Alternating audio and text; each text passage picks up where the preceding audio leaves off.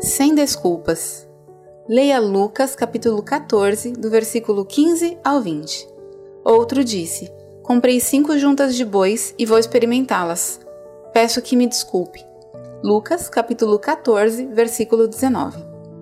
Quando eu tinha oito anos, minha professora me disse que eu era uma escritora talentosa. Foi a primeira vez que alguém me disse que eu era boa em alguma coisa. Quando adolescente, escrevia ocasionalmente em um diário, enquanto sonhava com a sua publicação.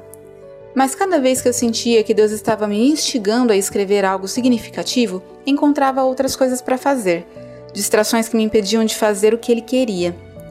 Quando eu terminei o ensino médio, estava convencida de que ninguém iria ler o que eu escrevesse. Por décadas dei muitas desculpas a Deus. No entanto, por meio de oração e apoio, este ano decidi seguir a orientação de Deus. No Evangelho de Lucas, Jesus conta a história de uma grande ceia um a um, os convidados dão desculpas pelas quais não podem comparecer. Não damos todos nós desculpas semelhantes a Deus? Alguém pode gostar de cozinhar, mas evita o voluntariado em um abrigo.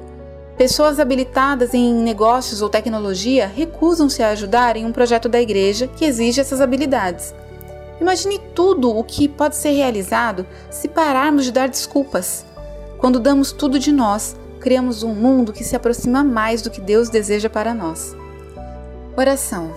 Pai eterno, perdoa-nos por darmos desculpas. Continua a guiar nosso caminho para que possamos servir a Ti de todo o coração.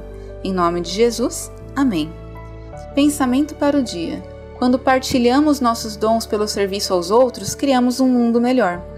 Oremos para que usemos os talentos que Deus nos deu. Kelly Desclos Estes, Virgínia, Estados Unidos.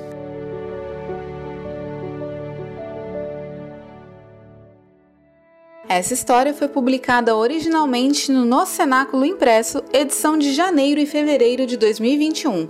Assine a publicação com reflexões diárias e aperfeiçoe a sua vida devocional. Acesse nocenáculo.com ou ligue para 11 2813 8605.